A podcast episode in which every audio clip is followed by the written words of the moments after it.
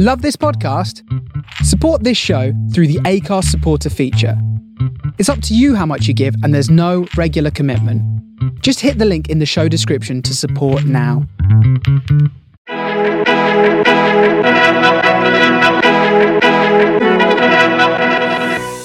Hi and welcome along to the Left on Red podcast. I'm joined again by Raf after a very disappointing semi-final defeat to Liverpool at the Emirates.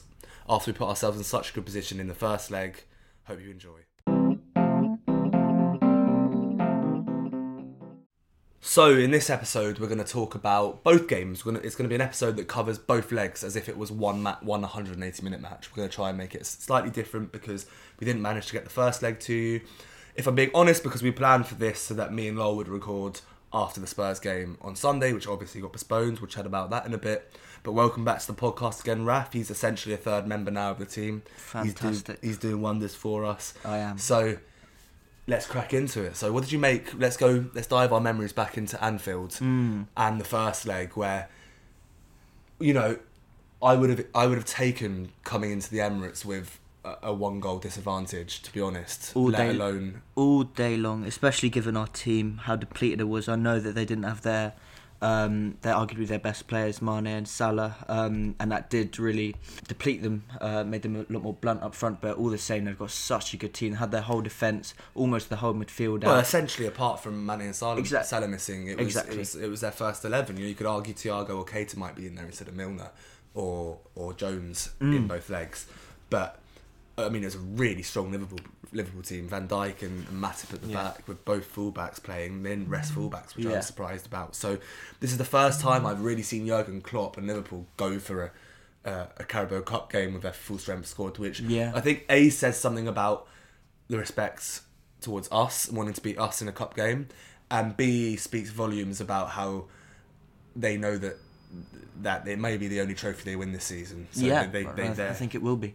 I think they're what nine points behind City now. yeah, uh, something like that, and they uh, they have a good history in this competition. And obviously, Klopp wants to. He's won now the the Champions League and the Premier League. He wants to add one to his cabinet. and he hasn't had a domestic cup Exactly. yet, so that this would be his first this year. And obviously, we hope that they do go on to win it, even though they've knocked us out. Because I'd rather them than Chelsea. Of course. But the first leg at Anfield away, we were not really in the game to be honest, and then it looked like it was going to get even more bleak when Xhaka decided to turn into the Karate Yeah. Kid and I chop mean- Jota in the chest. Uh, how many times have we been to Anfield and then you kind of know from the off that it's going to be one of those games? How many five ones have there been? Four nils. I really thought it was going to be like even before the red card. They were they they didn't have any massive chances, but they were controlling the ball, and you kind of thought it was a matter of time.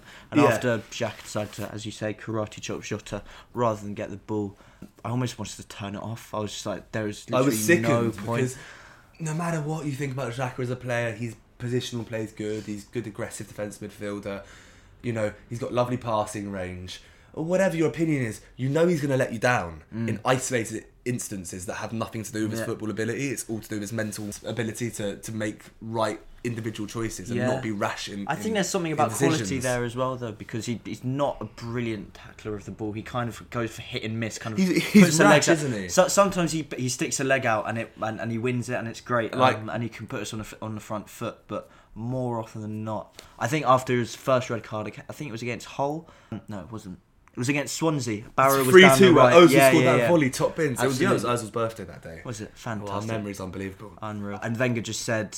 Xhaka should not be tackling. He's not got. He's He's, not- he's got not the got the skill level for it, and that coupled with his rash and nature. here we are, what six years later, and we're saying exactly the same thing. It's getting boring. It's gotta, it's gotta stop. Yeah, Can't I mean, and the thing is, it's, it's got nothing to do with his. He's he's tracked Jota the whole way down. Yeah. First in the, in the first place, Jota shouldn't have that much space. It shouldn't be that easy. But he's tracked him the whole way, and he's done. He's almost done the hard bit, and such an unnecessary ta- unnecessary tackle because Well, I mean, some people are arguing the fact that he's been tracked all the way back for somebody else, like Gabriel or Ben White, should have been tracking him. Yeah. and he's tracked their man. Some people are arguing that that kind of makes up for the fact that you know he had his eye on the ball, all of this stuff. But I'd argue the fact that you've tracked your man all the way means that you've seen the ball the whole way whilst you're tracking him, and you have a better understanding of how to assess the situation. So you've tracked him.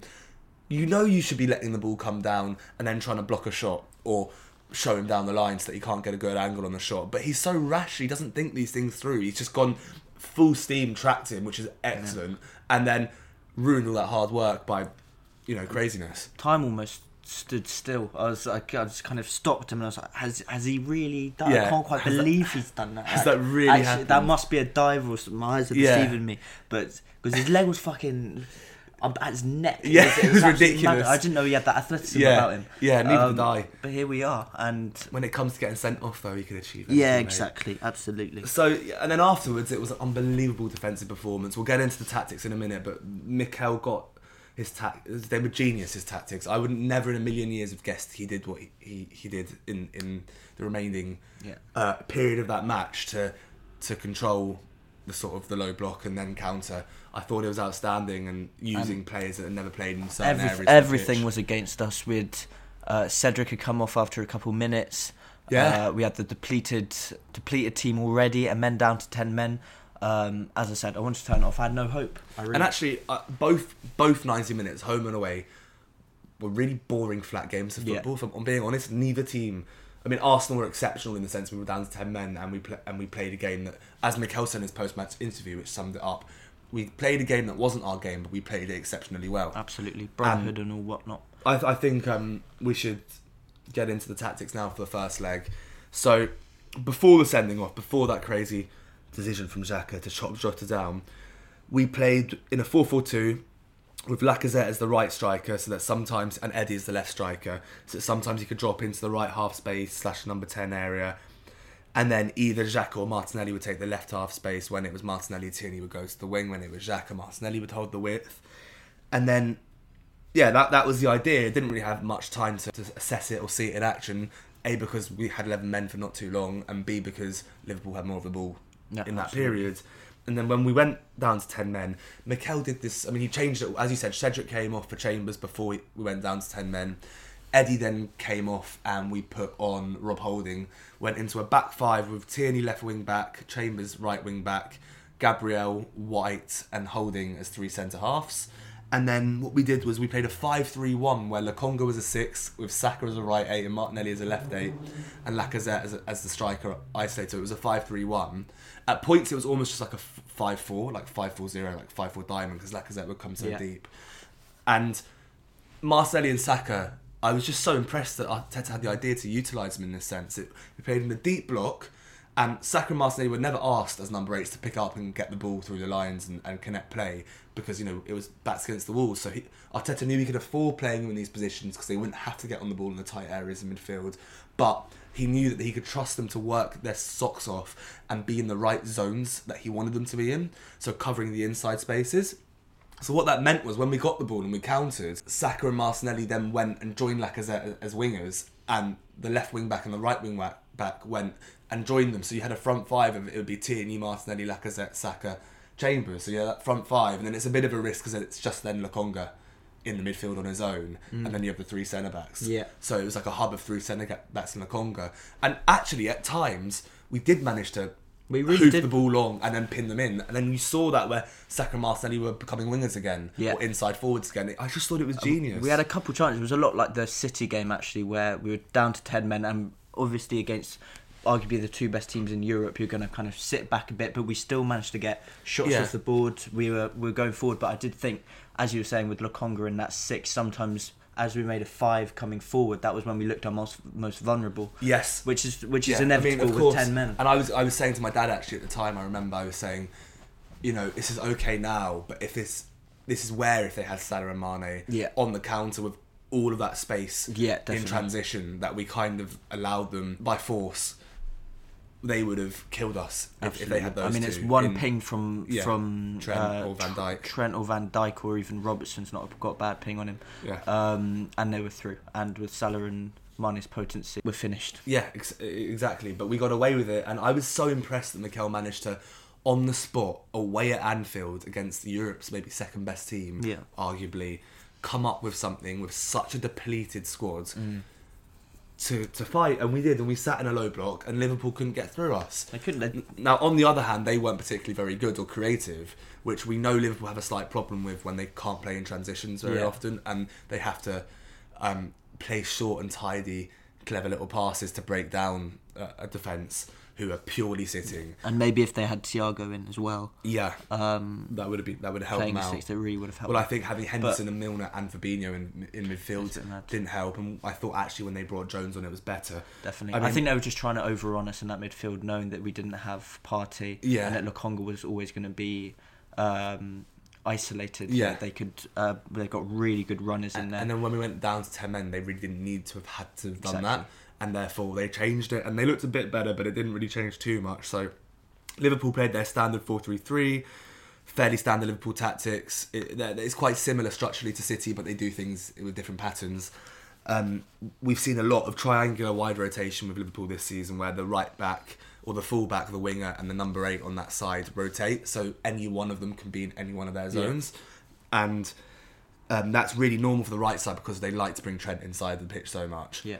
But we saw it a little bit more on the left side when Jones came on, as he's really comfortable playing as an inside number eight, but he's also comfortable playing as a left winger. Yeah. So we saw that when um, Jota would come in or Minamino would come in and play left forward, and he'd run round them and play left wing, and Robertson would come in field, and that rotation was more prominent when Jones came on, and I thought that's when they started to look a bit more creative without really posing too Yeah. much threat. Even so, they didn't really have a clear cut chance until Minamino's. Um, and all that did was provide Sitter at the an unreal photo of Ben White just, his backfired slightly because you got the then and now, you know. You got a What and now, but that, that's that's for later, isn't it? Yeah, that's always going to happen in football. I don't blame Ben White for having a bit of banter at No, the end of of the game. course. After an exceptional performance from Ben White, good. by the way. So so good. I mean, him, Gabriel, I thought Saka and Martinelli and Lacazette, those three were outstanding. They Mm. pressed the ball, they chased down, especially Lacazette chased down so many passing lanes from Yeah. Fabinho. And even even when, when you have so little of the ball and you and kind of Lacazette's almost receiving it, he's the highest up the pitch to any of Arsenal players, and he's literally just outside the box. His touch needs to be uh, Immaculate. immaculate, so we can find any spaces for Saka and Martinelli to go Yeah. down go down the He was getting the ball pinned Fabinho, rolling him, exactly. and then playing it. There was one point where he ran down the wing, no one to pass to because you know we weren't really looking to play football, and then just passed it all the way back to to Tierney, who's hoofed it. Yeah. and I saw classic classic Tierney, who we're going to get into again in, in the home leg, guys, because I was not impressed with him. Mm. Anyhow, so that leaves us with an unbelievable warrior-like nil-nil draw, which makes it an open second leg because there were no away goals this year. Yeah. Heading into the Emirates, and I was Feeling feeling quite optimistic. Uh, we're almost the um, they're almost the under- underdogs in that game. Yeah, you'd never yeah. think Liverpool. Um, Well, if we hadn't had our, our COVID slash injury slash AFCON outbreak, which prevented us from postponing the Spurs game, which we're going to do a section next in between this match and the second leg yeah, in this podcast. If that hadn't happened, then I would have agreed that we were the favourites. But because that did happen, I think, I think I heard a stat where for last night's game for the second leg, only four of our starting eleven had trained more than once last Yeah, week, which is just crazy. So you can't get that consistency, can you? mm, it's really tricky, but really good first performance. Uh, shame about the second one. We'll get into that later. So obviously a lot has happened since the last podcast. We've had a game postponed. We've had two legs of football. Um, what did we think about the postponement, Harry? Well, I think we were within our right. We were in the within the Premier League rules. However, to provide some balance, I can understand why some fans of other fan bases were frustrated because you can argue whose fault is it that Xhaka got sent off? Xhaka's. Who does he belong to? Arsenal. Whose fault is it that Maitland Niles was loaned out when we were thin in midfield? Arsenal's. So, I mean, it's nobody's fault that Odegaard got COVID and that Smith Rowe got injured. I th- I th- But I think I can understand why very mathematically people are going. You've had two or three COVID cases. But I think I think if not. I think if you look at all, every different how many how many games have been postponed, if you look at it with the eye that people do looking at the Arsenal games as they really want to just hammer on for some Yeah. reason, then I think you can find those kind of discrepancies in any kind Of kind course of game. you can. This is why I'm saying I can only I can understand why and I think but I every, don't agree every with it. single team has done exactly the same thing, and I think it's more of a problem with the rules in the Premier League than Arsenal. Take it up with the Premier League, Take it up with the Premier, and you know what? Take it up with the Premier League. Who decides the rules? It's the twenty teams in the Premier League. Yeah, and, yeah, and they're it's so getting true. It's ridiculous. So it, it's just completely So circular. they've made these rules and they've you could say abused these rules Yeah. and used them to their advantage as soon And then as Arsenal do Arsenal it, do it's, like, it's a bit off Yeah, guys, it's a bit of a piss take to be honest. I mean, it's so ridiculous how circular it is, and you make the rules, and then you complain when somebody else abuses them. No, I totally agree. And I was just going to say that our injuries. I mean, how can we field a team if we only have 12 or 13 first team players? and I think people weren't realizing that Tierney picked up an injury in the first leg at Anfield. Saka picked up Saka an injury. had a knock. Odegaard, Smith were both out, and, and Xhaka got a, re- a red card. Yeah, I mean, with so, so even even when you look at the likes of, I mean, you're hearing stories about Aubameyang with his heart inflammation. You you don't know how these players with COVID have been affected. Just because Yeah. they they've done their quarantine period doesn't mean they're right up to it. I mean, um, and and, able to play. And for the Spurs game, so we had Xhaka, Smith Rowe, Odegaard, Tierney, Saka, that's five. Cedric at right back injured. Tomiyasu at right back injured. Um, There were even reports that without Afcon, we'd still trouble, uh, would still find trouble finding Yeah, more than I mean, uh, thirteen fit players. and you can't you can't then just say why don't you use your academy players? Our squad are academy essentially. Exactly. No other team in the Premier We- League we're has fielded. youngest How, how many, how many, how many academy players are we playing every every week? It's exactly. ridiculous. It's such a stupid argument, and I think that to be honest, when clubs are suggesting that we've tried to abuse the rules, I think it's outrageous because at the beginning of the season we were, you know, t- told that we were naive for playing the first three games, but we wanted to stick to our principles of if we can be able to compete and field a team that's, you know, got enough players on the bench and of first team status, then we will do it. And I think it's sad because part of the reason why I think lots of pundits, teams, and uh, and fans have have caused up uproar is because of Arsenal's reputation of having just like a bit soft, like not not willing to go the Yes, extra mile. Um, and all that, and so they think, oh, it's typical Arsenal. They, they don't want to play. They don't want to play, against Tottenham. They're soft, they're not They're up soft. They're it. not up know. for it. And I think that's really unfair, given the fact that we've just drawn nil nil at I Anfield mean, with how many games players. Spurs? I mean, they got the knocked wall. out of Europe. Exactly, they got knocked out. Mickey Mouse third rate cup in Europe that we couldn't qualify for. yeah, no, I was a lot of Arsenal fans say, "Yeah, what the fuck is that coming?" Like, Yeah, we didn't we quite didn't make quite the cut. there, did we? Didn't cut the mustard for that one, actually. I'm glad we didn't though. Yeah, me too. How many games did they have to postpone for them to write a fucking letter and say, It's ridiculous. "Yeah, "I was so surprised"? You know, how dare you? It's down to the Premier League and the FA to accept or not. Don't you get yourself up in somebody else's business? You know, stick to yourself and worry about your own shitty little club and the lack of trophies you're gonna win. Couldn't have, couldn't have said it better myself. Pretty much right. Should we roll into the second leg? I've got one more question for you, Costa. Shoot, go on.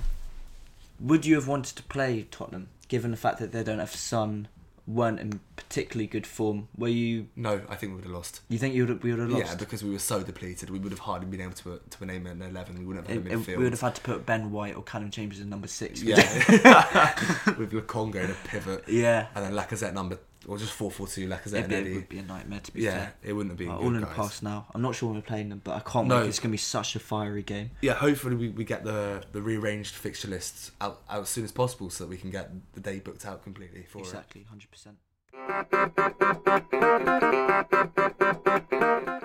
So leading up to the second leg, we met up at mine and had a few pints at my house, didn't we, with our mate Frank? We started with a, a rum punch, a We peach did rum. It was pineapple, wasn't it? Yeah, no worries. Yeah, pineapple. One of the two. It was delicious. yeah, I mean, I've had a Kronenbourg and I've had uh, two Stellas. I think I had three Stellas because there's on, one Kronenbourg left. And Frank's had a few, and then my dad's had had a meeting, so he was upstairs while we were knocking down He's the come up. Meanwhile, we're watching Ivory Coast against Algeria. And if there was one positive from last night, it was the fact that Nicola Pepe got a beautiful Pepe, assist and goal. Salt and pepper. Ah, massive from him. I mean, I just, you know, it's so exciting when Pepe just cuts Yeah. in and curls it. And Yeah. you just wish you could do it on more consistent basis. On a side note, do you remember when Pepe signed and Troopz thought he was so funny and he just go salt and pepper? Uh, yeah. Salt and pepper. And so the roomie's like, yeah.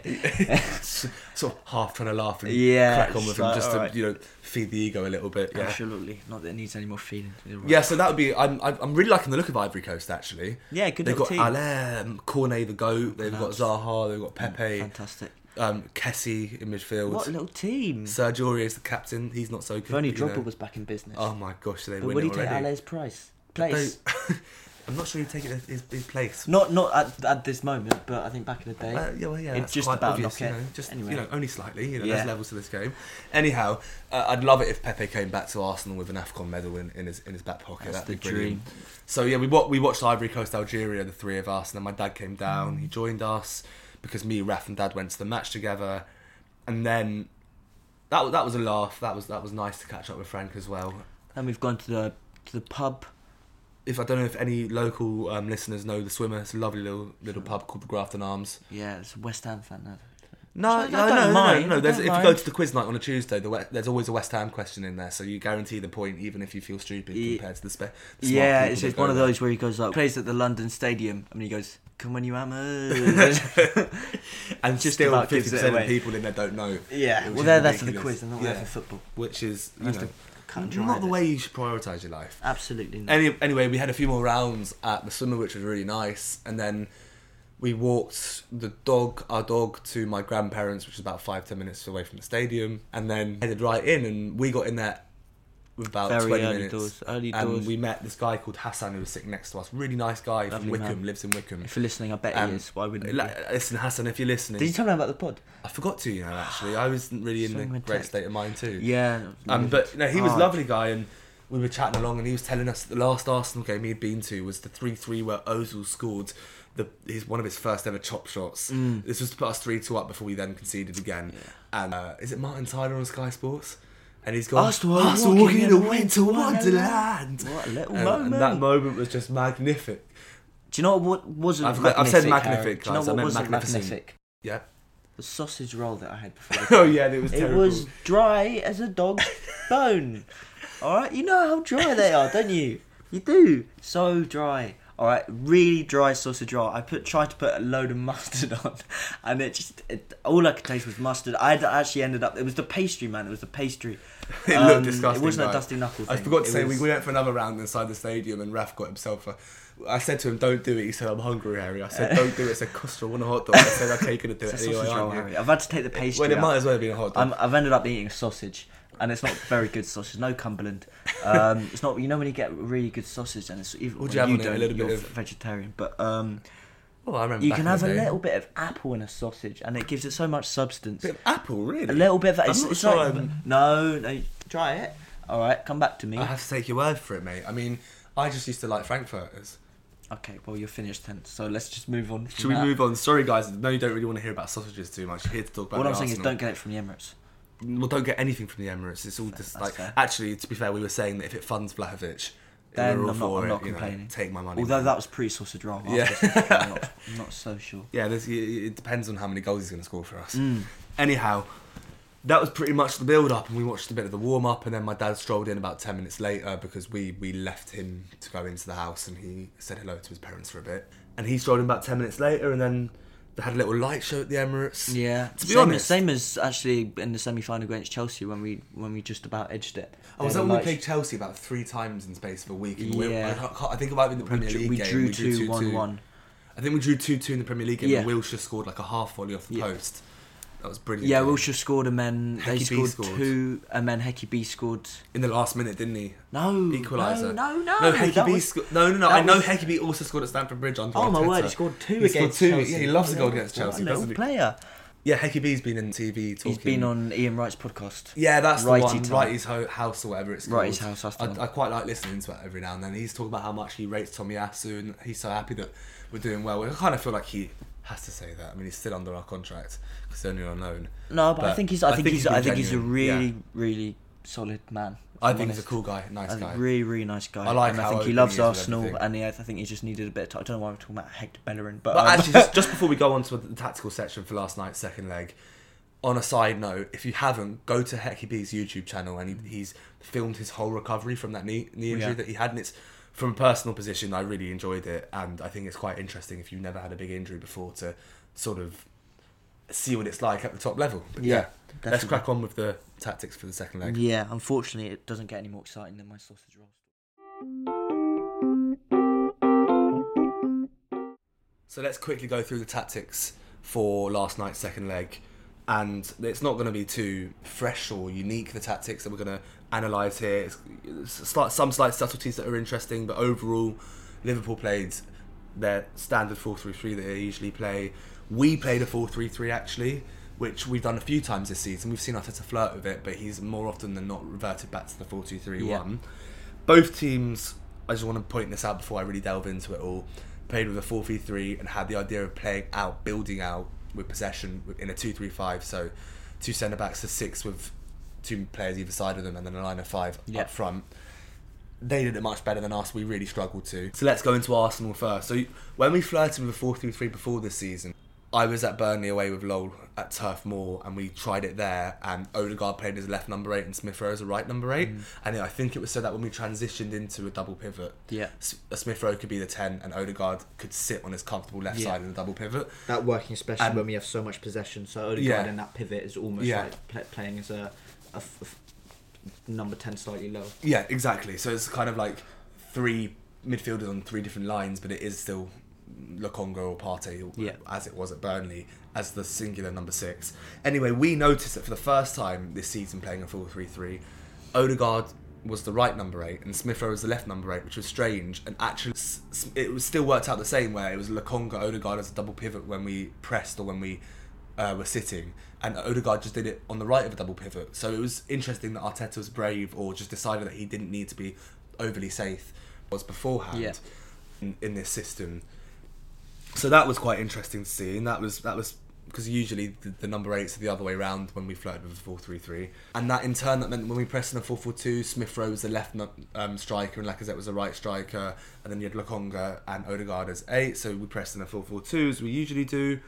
I just wanted to also touch on with us that, as I've already said, we struggled to build out from the back, and in our We- two three five formation that we tried to aim to get into, my inkling why we, we, we couldn't get out well was because with Smith Rowe as a left number eight, he was holding the inside left channel, meaning that um, Martinelli had to hold the, the the wide left channel, which meant that the the left centre mid when we build out has to be the left back going in that in that position from left back, and Tierney wasn't doing that. Yeah. it doesn't really have the ability to get on the ball in those areas and, and spray the ball around. Yeah. We were struggling there, and then as a result, sometimes we hit these long diagonal balls to Martinelli or. Saka, who lost it every time to Robertson and Van Dijk for the second ball. Because Saka's not going to win every ball against. He won very little, but even if it, the best he can do is try and get a knock on. But when Yeah. you've got Van Dijk right behind him, Yeah, just to clean, sweep. mop everything, up. everything up. Yeah.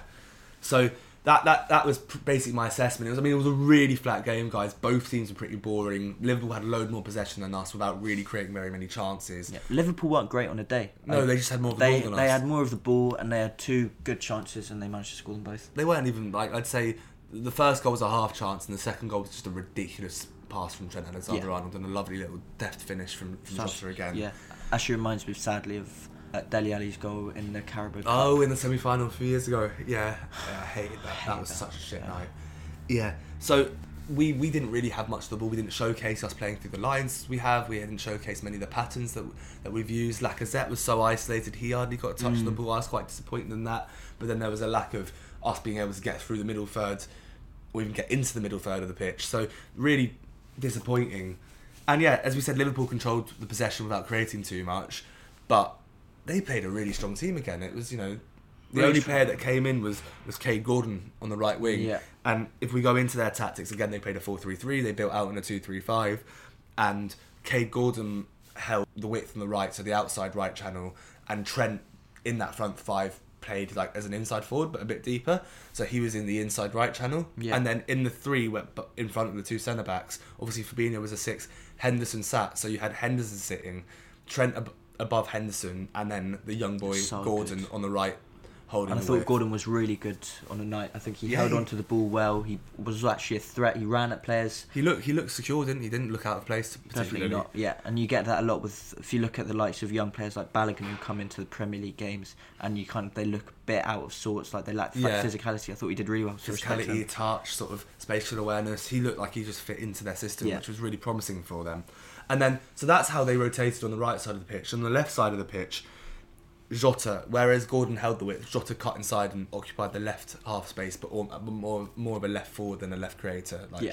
like right. um, As, as like expected because he's course, their yeah. he's their goal threat and he's he is such a good finisher. Yeah, because when also when Firmino drops in, he can run and beyond. Definitely. So he was doing that, and then it, there was a shared responsibility between Jones and Robertson to, for one of them to play and hold the width on the left, and for one of them to play to the left of Fabinho in the three in front of the two centre halves in that two-three-five build out, and they rotated that really nicely because as we spoke about earlier in the first leg tactics section, Jones is also a left winger as well as a left number eight, a bit like Coutinho in that mould where he can play in both zones of that Yeah. of the pitch. And so it, it, it created a lot of confusion for us. And what it did was it forced Tommy Tomiyasu to have his worst game in an Arsenal shirt, in my opinion. I know he's come back from COVID. We're not, I'm not really going to um, give him too much stick. I just think it's an interesting point. They were so good. Sometimes Robertson would bomb down the line and Jones would hold ground while Jota cut in. Sometimes Jones would overlap Jota and Robertson would be comfortable enough on the ball. Yeah. And I Unlike th- Tierney, think- crucially, Yeah. f- who for And I us I think was, a tact- contrasting was a tactical cog that was Yeah. missing. Yeah, definitely. And I think contrasting to Tierney, where you see that his touch is always a bit off. Tomiyasu, it wasn't like that where like No, he no, seemed off. It's just he seemed like he was a bit out of sorts and in in ground duels position. for the first time for ages because we know he will be always wins his aerial duels, but this is the first time I've really seen somebody zip past him a few times in a one v one on the ground because like Jota did what Sterling couldn't do, Mm. especially for his first goal. He he turned Tomiyasu, Tomiyasu wriggled Yeah. past him, Little got away from him in one v one. Anyway, I thought their left side rotation between Jota, Robertson, and Jones is what won the game. I thought it was it was fantastic on the night. It's what created them. Uh, well, I know Trent's ping was was beautiful, but I thought that that triangular rotation was their most constant threat throughout the match, and we saw that in the first goal where Jota cuts in. And I can't remember exactly who, but one of them would have overlapped, and one of them would have been just to the left of Fabinho in that passage of play. Yeah. Um, and then there was a moment of beautiful individual quality from both Trent and, and Jota for the second goal. And I think I felt like a mug as well because they've called it offside and I've, I've called all, Yeah, all both the scouts as wankers. So I've done everything. given them the, Yeah. the middle finger and given Yeah. it the big one, and we both, all- I've sort of after me and Ref done that simultaneously. I've just had a look behind at my dad, and he's gone. Yeah, it was definitely on stage. I felt like and as soon as head. and as soon as they take a long time in VAR, you, knew, you just know, you that just know. finished. And yeah, essentially two really flat games. We were outstanding in the first one to be able to low block and counter. In the second one, we were really poor. I mean, as I said, only four of our starting eleven had trained more than once this week. We obviously thrown all we had and whatever we had together last minute and tried our best, and it wasn't enough. Wasn't enough. Really disappointing, but we didn't get blown away. They just took two. Re- Jota scored two really nice goals. And it was quite comfortable for them. I don't really think they look like they got out of third gear, to be honest, which I mean, is quite what- depressing. Yeah, it is depressing. What your dad was saying yesterday, which is really true, is that yeah, we didn't get smashed, but we weren't smashed a couple of years ago by Liverpool and City, where we kind of got into these one 0 really drooling matches where they kind of just kind of always had control of the ball and we Yeah. didn't look like a threat and we Yeah. don't want to get back into that trend where we're just That like habit, trying yeah. not to lose and we want to play as we did at the Emirates against City where we play and we see what happens I think we just got to get our squad back fit Mm. and then try and push on. It's good, very important to get a result against Burnley on Sunday, just to try and get, our, get, get get us to a point where we're going to have players back in two weeks for the game away at Wolves, definitely and then kick on from there.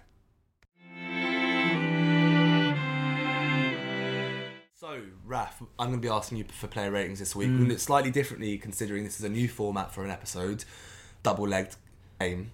Yeah. So, I'm going to ask you for both teams' best three players over the two legs, and I'm going to ask you for both teams' worst two players over both legs. righto So you can do it in whatever order you like. Well, I think straight off the bat, best three level players you can't ignore. Ignore Jota. He scored two goals. He's For sure. he's won the tie. He also got Xhaka uh, a red in the first leg, Yeah. Which Decisive player in, in, in the outcome of the tie. most definitely uh, really clinical and he's such a good player. Always a threat against us. His goal record is unbelievable. Against Yeah, it's, really it's worrying. depressing, isn't it? Yeah. Even for Wolves. It's, it's kind well. of kind of that Harry Kane, Didier Drogba where Yeah. every game you know he's going to score. it's a problem. Absolutely. Then I'd also give it to Trent. Okay, Uh, for the assist. lovely little pings. He's always in control of the ball, and he's just such He's a beautiful beautiful, fo- football player. beautiful little player. He's un- I just he's, he's one of my favourite players in the world. Mm. He really is. Yeah. Third player, he's maybe gone under the radar, but I just think they had us in midfield over over both legs, and I think Fabinho is always a big part of that. I think Okay, no, I, one of the I best CDMs in the league, I wasn't and in the world. Sorry, I I I would disagree with that third one actually. I No think worries. Lacazette pinned him quite well in the first leg, Mhm. and he wasn't spraying breaking the lines well enough in the first leg, and I thought Lacazette did a job on him. I think in their midfield, who made the most difference to break us up in both legs when he came on in the first leg and for the whole of that second leg was Curtis Jones, especially last night at the Emirates.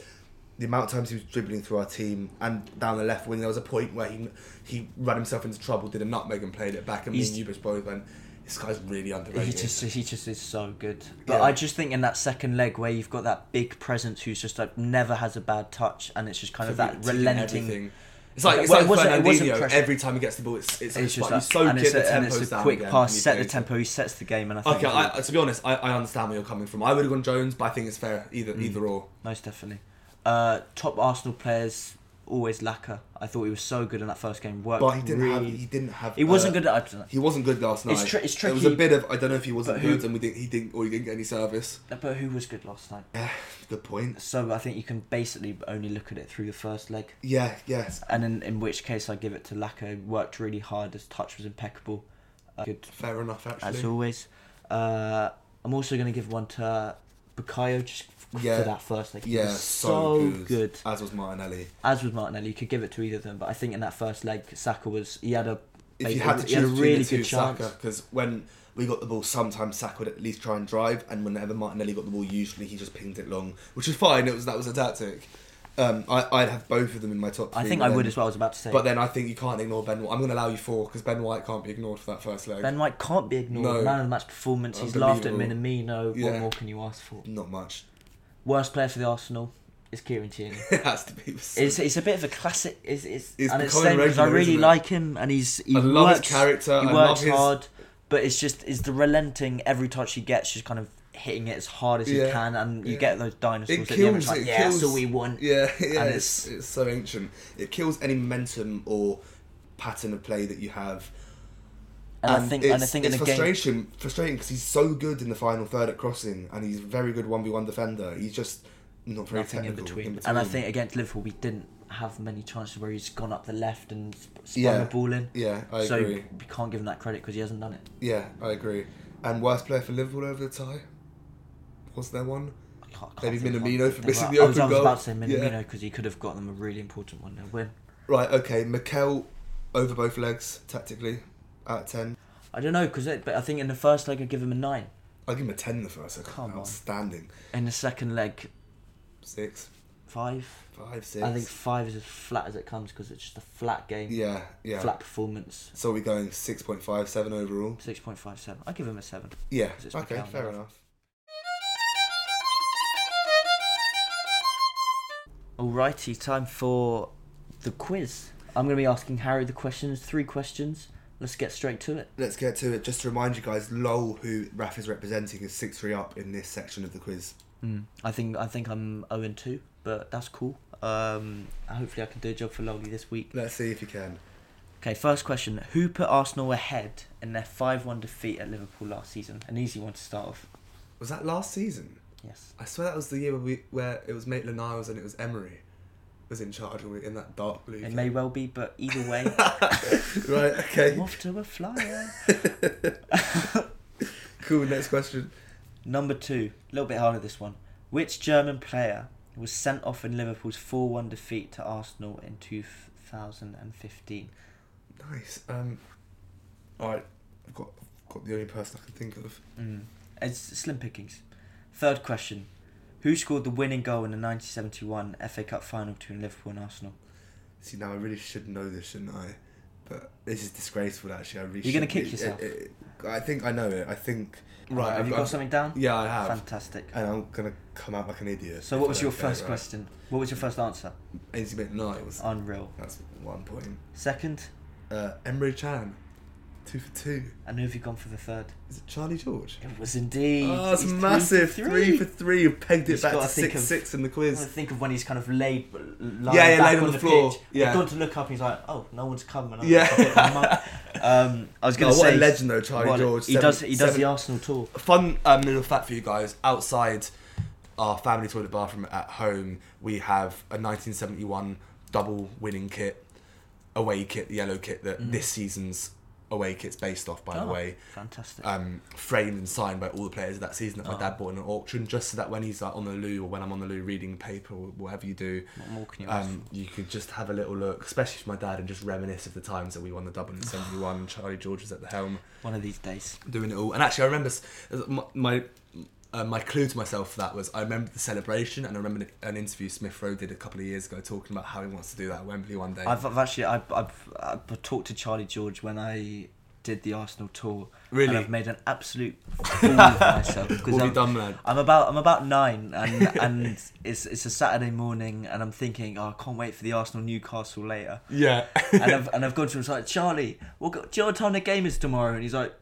that's tomorrow lad and I said, I'm sorry I'm absolutely butchered Butchered that this. You mean what time the game I was said today? what and Yeah. it was tomorrow and I felt I felt I went very red as people know I Yeah. Tomato. bright like a tomato Yeah. desperately sad for me Yeah. That's interesting. I got Perry Groves on my tour when I was younger. do you really Yeah. I heard Lee Dixon is doing it now And just to end, guys, we're going to do a midweek PL roundup, the games that were played on Tuesday and Wednesday, as we played in midweek. So on Tuesday night, we had Brighton Chelsea. Brighton nicking another two points. In fact, you say nicking they some they battered Chelsea in both games. as so they tend to do so really and truly, Chelsea have nicked two points Absolutely, off Brighton yeah. this season. I I, mean, Brighton outstanding. such a good team to watch. Yeah. Graham Potter's done an amazing job. Excellent tactical manager. I really Just glad that Chelsea sides. are pretty much out. And you know, if we title win our games, and, and I don't want Yeah. to speak about speak like this because I don't like speaking like this because you have to actually win your games in hand. But from a completely mathematical, theoretical perspective, if we win our games in hand, we're level on points with Chelsea now. yeah, which is crazy to think. so after- crazy. And if you, if you remember the when we lost two 0 at the Emirates, how kind of easy it was for them, and Yeah, kind of knew that that gap, over. and there still is going to be a gap. But um, of course there is, but it's re- sometimes it's reassuring, and it's sometimes issues can mean that the gaps are papered over because the gap so the gap was so big that it couldn't be papered over but now the gap's sort of decreased by half you know contextual things that can happen throughout a season can paper over those gaps which means we could finish level or above them and our or very Chelsea, our. Chelsea now in a f- top four scrap. I think the game where Danny Welbeck scores the equaliser at Stamford Bridge knocks them out of the title race. This game on Tuesday night puts them in the top four race. You know they were, Massive. they were. I think you know they could finish outside the top four. I, th- I think they will get there, but they are in a conversation to They miss are in a conversation. Which It's would gonna be make it massive more for the exciting. champions of Europe to miss out in uh, in Champions League next season would be crazy. It'd be unbelievable. You know, it wouldn't be the first time, would it? But you know, Chelsea, what they finished sixth, sixth year they won the Champions League. the Yeah, first no, time. but it was I think it was eighth or something. Blimey, Even- honestly, it's a weird. But it was weird- it was actually it was club. unbelievable though because Tottenham had finished fourth for the first Yeah, time it was so two good. decades and then they got didn't knocked down. and they changed that rule the season after. Yeah. it never happen again. Yeah. It's so Spursy. so good start to the week, but and then it all went downhill. It all went because the next night, I mean, I had a twelve-hour shift, so I wasn't watching the games, and I was so tired. And then I got two alerts after I already know that Brentford like played really well and still managed Yeah. to lose to United, which is something that hasn't hasn't happened for a while. It was so typical of them last year to get outplayed but still somehow win through individual moments or on the counter attack. So that basically sums up the United game. yeah, and I was I was watching. Uh, I mean, you look at s- 60, 70 minutes. You're really hopeful that Brentford can nick something and that Leicester will hold on to their win or at least get a draw because a draw is a decent result for us. You've got to remember that Leicester are also a competitor for the top four. I don't think they'll make it, No. but a draw for both for both Leicester and Tottenham wouldn't would be a really good result for Arsenal. Yeah. And I've I've been Maddison's been so good all season. He, he gets a really good goal, really good team goal actually. Even if the I think I think they should start considering for the England squad. I think Most he's definitely. outperforming Grealish. I think he's outperforming Mason Mount this season. Mm. and then it's 95th minute or so 94th minute and i'm watching it and the tv bugs out it takes me a couple minutes to come back and i was telling harry i looked at my phone and i was like oh tottenham scored Yeah, and i'm like oh, Gutting, it's, but, it's know. gutting but what can you do it's still a point it's not a bad result for arsenal i mean i look up and it's 3-2 Yeah, it's, it's just. Uh, Um, I was fuming. I just. I. I did watch the highlights because I, I needed to. But I. I didn't that evening. I oh, waited was until the morning to watch it. It hurt my. My dad texted me straight away, going just like red face emoji, red face emoji. We were all so livid because that now puts them in trajectory to go above Chelsea with their games in hand. Yeah. But luckily, it's Chelsea Spurs this Sunday. You've got to hope for a Chelsea result win. then. Yeah, Chelsea win there's needed. But I mean, my dad was saying to be fair, Spurs had two goal line clearances saved by their by Brighton and by the, um, the young left back Luke Thomas, and also Kane at the post a few times. So Spurs had a few they did chances. not deserve to win but it's still It was just the way it Stephen- when happened when you were losing in the last minute. Yeah. prick Yeah, they want to sell him as well, and he's gone. And he, my dad said he came on and he looked like mm, like a mentalist, like he was so agr- He angry was so- about was- something. so- Obviously, he had a point to prove. he has a point to prove, but also he was, he kind of he, dived in like the ninety fourth minute, and then Oh, uh, and then, and then he's, stood and over Soyuncu's been like get up, and then he's like pushed him to the ground. He's like, Yeah. acted like a child, And then he, and then, some- he's gone and scored two, which is very made. Sionj look like a mug. How, how times can change within two minutes, right? In football, it's crazy. Yep. Anyway, hopefully Chelsea beat Spurs. We win on, on Sunday, and we start to look like we're going to sneak into that top four. Most definitely. That's what we really got to push for now this season, isn't it? Because we don't have any cup. We're the only team going for the top four that don't have any cup competitions to worry about. So we really got to just take it three points by three points and try and be as focused and together once we get our squad back. Thank you guys for tuning in to this instalment of the Left on Red podcast. Unfortunately, we won't be going to Wembley on the 27th of February this year, and we will be going a season trophyless. But I have a lot of faith that we can really kick on and finish in the top four and bring back those Champions League European nights, the Emirates next season. Thank you so much to Raf again for, for stepping in. He's essentially a third member now. We love having, having him on the podcast. And Lowell will be back in the studio for Sunday's game where we really need a three points against Fantastic. Burnley. Take care, guys. It's been a pleasure.